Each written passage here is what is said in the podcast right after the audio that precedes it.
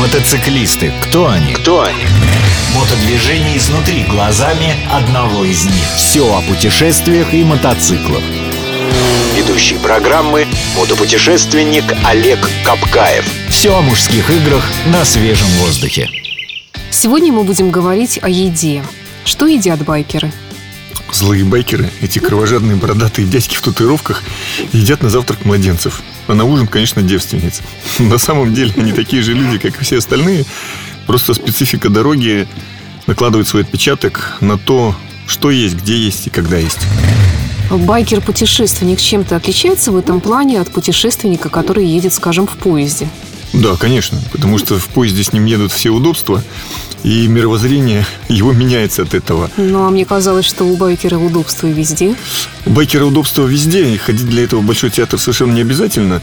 Но ввиду того, что ты все-таки должен ехать, и специфика твоего передвижения сильно отличается от передвижения в поезде, то нужно есть так, чтобы быть заряженным от одной заправки до другой.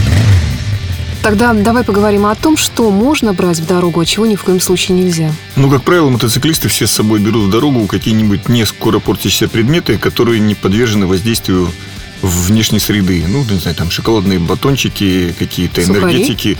Сухари тоже, на самом деле, когда ты едешь далеко, долго, то сухари отлично занимают, кроме того, что твое время, но они еще позволяют тебе, скажем так, делать это на ходу. На ходу есть сухари? Конечно, на ходу есть сухари, сушеное мясо, как сухофрукты. Это?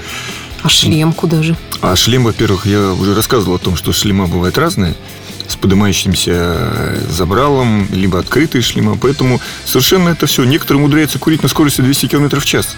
Я сам это видел. В шлеме? В шлеме. Не верю. Есть фотографии и видео, как я говорю.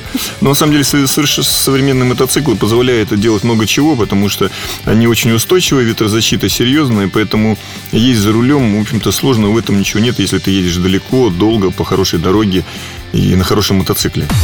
Мотосреда.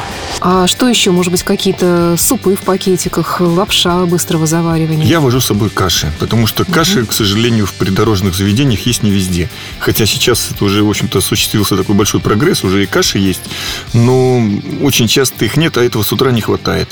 Но, как правило, мотоциклисты все едят, в общем-то, достаточно однотипные, скажем так, не вещи, а еду, потому что дорога дальняя, неизвестно, что будет, поэтому все стараются е- есть вещи, которые заведомо не испорчены, и, в общем-то, испортить их и приготовлением, и хранением очень сложно. Это такие вещи, там, как, соответственно, яйца, яичница, там, рис, гречка, всевозможное мясо, экзотически приготовленное, я всем рекомендую всегда избегать. Точно так же, как и молочные продукты, особенно в неизвестных странах.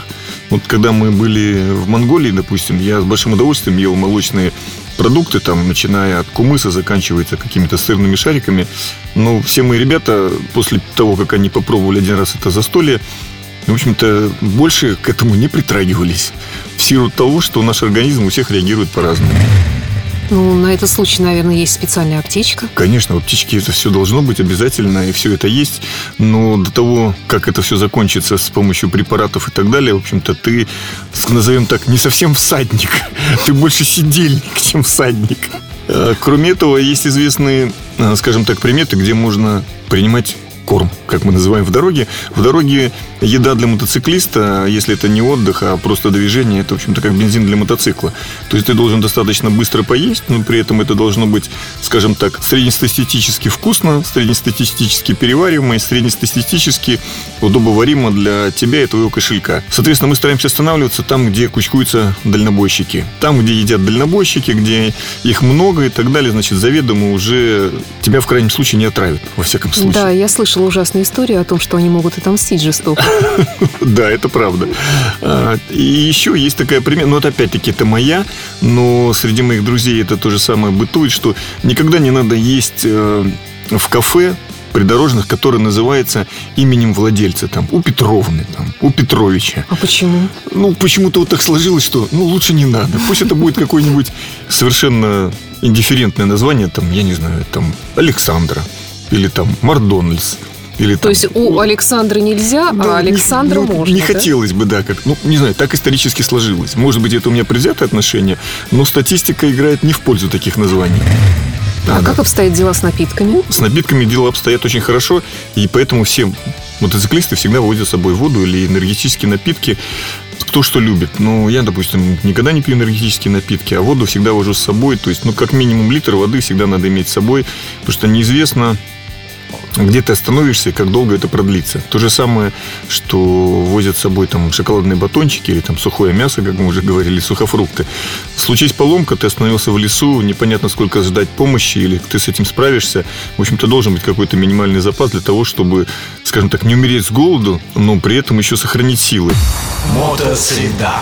А если представить себе такую ситуацию, что этот запас уже закончился, а помощи все нет, ты умеешь, скажем, делать костер, добывать еду, воду из воздуха, еду да, из я ум... растений? Я умею добывать еду из растений, воду из воздуха, особенно из ручья.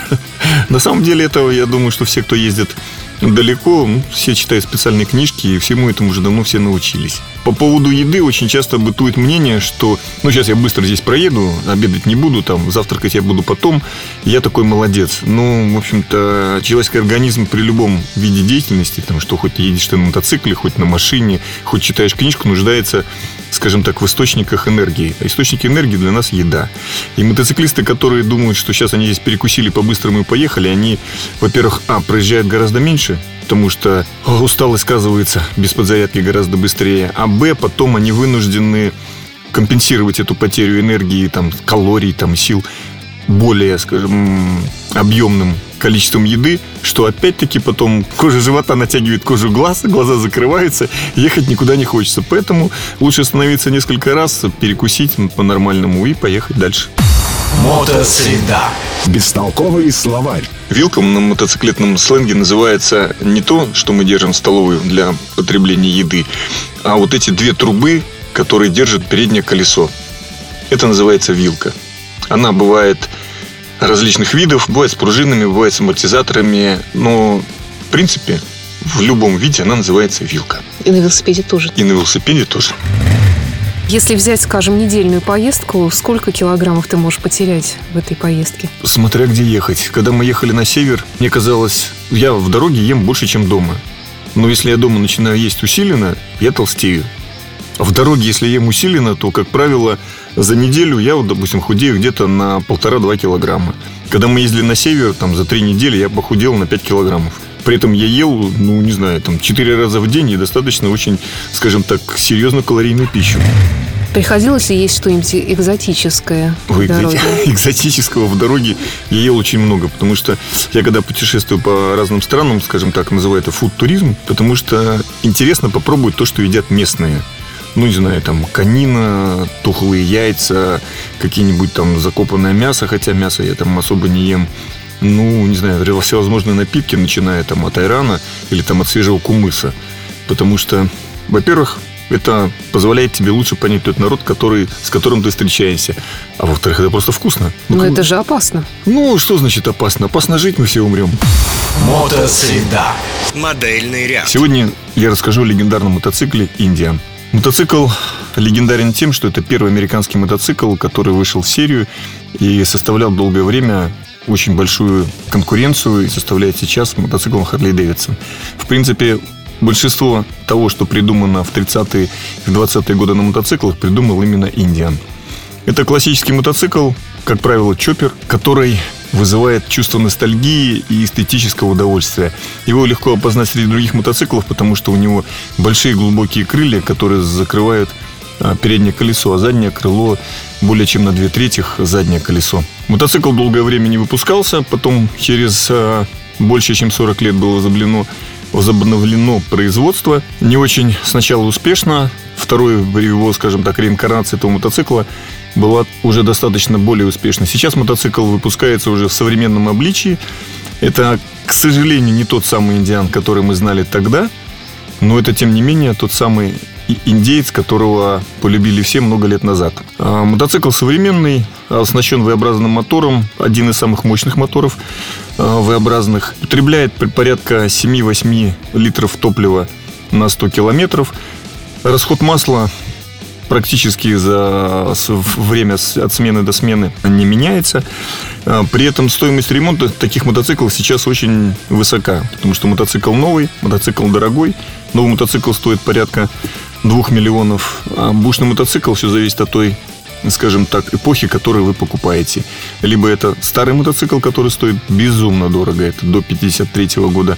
Мотоцикл с двухтысячного по две тысячи четвёртый год стоит порядка пятьсот-семьсот тысяч. А те мотоциклы, которые с две тысячи девятого по две тысячи тринадцатый год стоят порядка полутора миллионов. И новый мотоцикл стоит там, от полутора миллионов до двух миллионов. Мотоцикл очень серьезно подвержен тюнингу, однако никто этим не занимается, потому что индеец, скажем так, вождь его еще называют, он хорош сам по себе, и улучшать его только портить. Но это мое личное мнение. А риск угоняемости такого мотоцикла очень невелик, потому что мотоциклов мало, даже в нашем большом городе их насчитывается всего несколько штук, и при этом степень пафосности и престижности владения этого мотоцикла очень высока. На какую бы мероприятие или тусовку ты бы не приехал, даже если там будет тысяча блестящих, красивых Харлеев, все равно все подойдут и посмотрят на твой Indian.